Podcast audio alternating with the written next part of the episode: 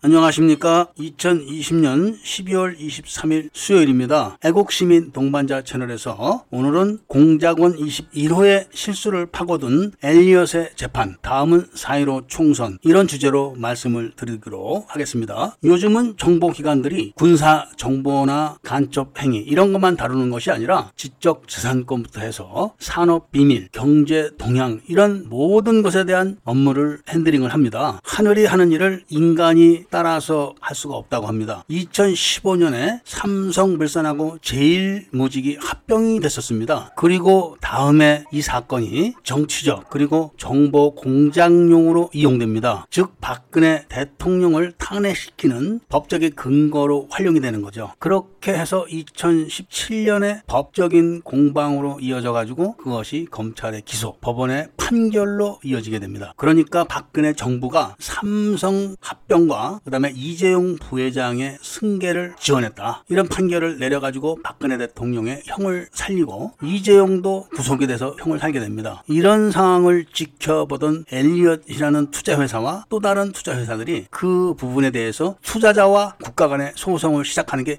2018년부터입니다. 그러니까 한국 정부가 개입을 해서 합병을 하고 승계를 묵인해주고 도와주고 이런 것 때문에 손해봤다. 이런 취지죠. 그렇다고 해서 공작원 21호의 지령에 의해서 진행되는 이런 일들이 중단될 수는 없는 겁니다. 그런 것들이 하나하나 법정에서 증거로 제시되고 그리고 판결로 이어지고 상고하고 이런 과정에서 모든 서류들이 전부 다 유출이 돼가지고 엘리엇이라는 회사가 재판에서 사용을 하게 됩니다. 지금 두 투자 회사가 진행하고 있는 소송의 피해액이 1조 원이 넘는다고 합니다. 만약에 이 소송에서 우리나라 정부가 지게 되면은 여기저기서 유사한 소송이 막 들어올 수가 있는 겁니다. 그렇게 되면은 손해를 물어줘야 되는 금액이 더 늘어나는 것은 물론이거니와 그 과정에서 정말로 박근혜 대통령이 삼성에서 돈을 먹었냐 이런 문제가 다시 불거지게 되는 겁니다. 그리고 사실은 그렇지가 않은데 그렇다고 해가지고 돈까지 물어주고 정권까지 뺏겼다 이런 결론이 나오게 됩니다. 그러니까 아니라고 해야 되는 겁니다. 국제 소송에서. 그런데 문제는 공작원의 지령에 의해서 여론 조작을 했고 그 여론 조작한 걸 가지고 수사를 해 가지고 기소를 한 건데 이제 와서 아니라고 할 수가 없는 겁니다. 이제 와서 아니다 이렇게 돼 버리면은 우리가 죄 없는 박근혜 대통령을 모함을 해서 내쫓고 정권을 뺏어서 그동안 잘 먹고 잘 살았다 이렇게 결론이 나게 되는 거니까 절대로 그렇게 할 수는 없는 겁니다. 그렇다고 해서 그렇다 이렇게 되면은 또 상당히 많은 천문학적인 돈을 계속 물어줘야 될 수도 있고 그 과 정에서 엉터리 수사와 엉터리 재판으로 돈까지 날라간다. 이렇게 또 여론이 일어나게 되는 진퇴양난에 빠지게 된 겁니다 지금. 이미 언론사에서 근무하는 사람들은 2019년도 정도에는 이 사건이 문재인 정부의 발목을 잡는다. 이런 예측을 했었지만 임기 말 레임덕이 오기 시작할 때 이렇게 터질 것까지는 예측을 못했겠죠. 문제는 바로 윤석열입니다. 온갖 난간을 극복하고 대권 후 보가 되기 위해서 지금 이 자리까지 왔는데 이 여론 한 중간에 또 윤석열이가 서게 된 겁니다. 그러니까 지금까지 자신이 대권 후보가 되기 위해서 난리 브루스를 쳤던 것이 다 날아가게 되는 겁니다. 지금 엘리엇이 진행하는 소송에서 증거로 제출하고 있는 서류들이 전부 다 윤석열이가 조작한 서류입니다. 실질적인 것은 조작을 했었지만 법원에서는 그거를 사실로 받아들여서 판결을 해줬기 때문에 조작을 했지만 사실인 겁니다.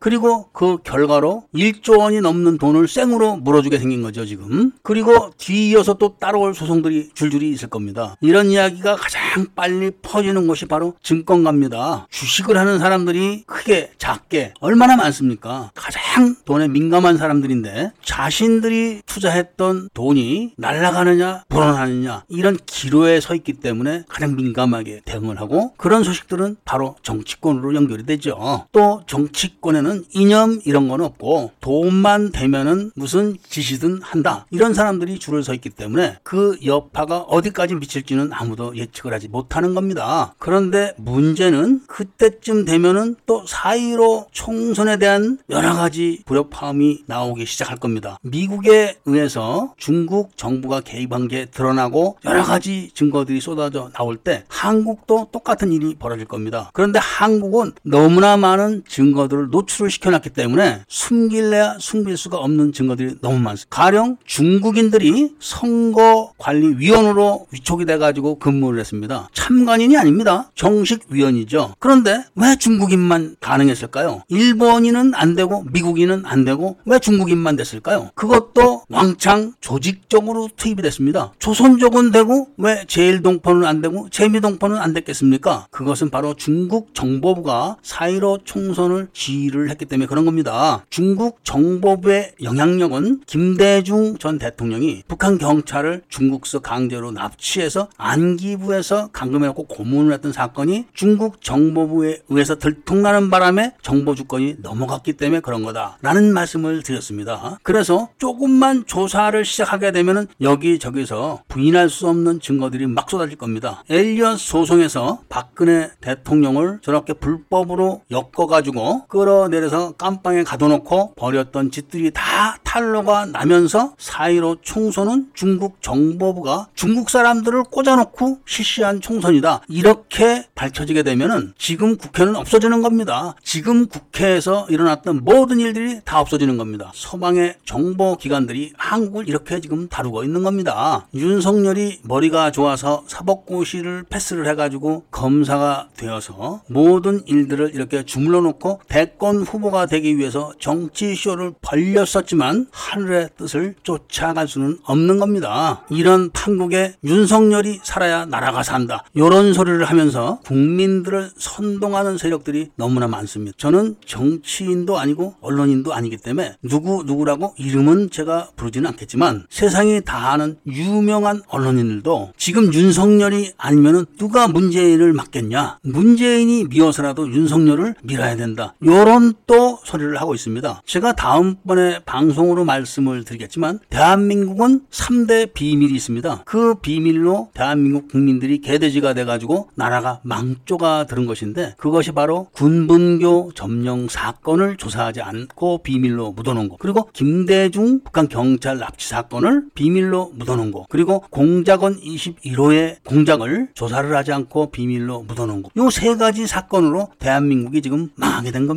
세 가지 비밀 중에 군분교 점령 사건도 윤석열이가 빼버린 겁니다. 공작원 21호 사건은 같이 한 겁니다. 김대중 북한 경찰 납치 사건 때는 현직 검사였지만 알고는 있었습니다. 그 후에 지가 얼마든지 수사할 수도 있는 위치였기 때문에 대한민국 3대 비밀 사건은 윤석열이가 다 관여가 되어 있는 사건입니다. 문제는 어떤 정치인이든 언론인이든 지식인이든 대한민국 3대 비밀 사건을 언급을 절대로 하지 않기 때문에 윤석열이가 좋은 사람처럼 보일 뿐입니다. 이제 남은 문제는 엘리엇 재판 사건이 진행될수록 박근혜 대통령에 대한 잊혀져 갔던 사실들이 다 드러나게 되고 그리고 4.15 총선에 대한 여러 가지 일들이 드러나게 되고 그리고 혼란스러운 와중에 미국이 중국을 공격하게 되면은 한국 국민들의 삶이 어떻게 될지는 상상이 충분히 가는 것입니다. 아마도 단군 일의 최대의 혼란기가 오지 않을까 저는 그렇게 생각합니다. 애국 시민 여러분들께서는 곧 벌어질 우리나라의 앞일에 대해서 곰곰이 생각을 하셔야 될 겁니다. 그리고 자신과 가족들의 안 전에 대해서도 많은 생각을 하셔야 될 겁니다. 그리고도 또 애국 활동을 해야 되기 때문에 중국과 북한 그리고 그들을 추종하는 세력들이 어떻게 나올 것인가 거기에 대해서도 많은 생각을 하셔야 될 겁니다. 그리고 마지막으로 또 당부드리고 싶은 말씀은 조금 전에 언급을 했던 우리나라의 3대 비밀 사건에 대해서 많은 분들께 알려야 됩니다. 속이는데 안 속아 넘어갈 사람은 없습니다. 국민들을 속여놓고 국민들을 개돼지들이라고 몰아 세웠던 무리들을 응징 을 해야 한다는 말씀을 드리면서 오늘 이야기를 마치도록 하겠습니다. 다음 이야기를 기대해 주시길 부탁드리면서 구독과 좋아요를 부탁드립니다. 감사합니다.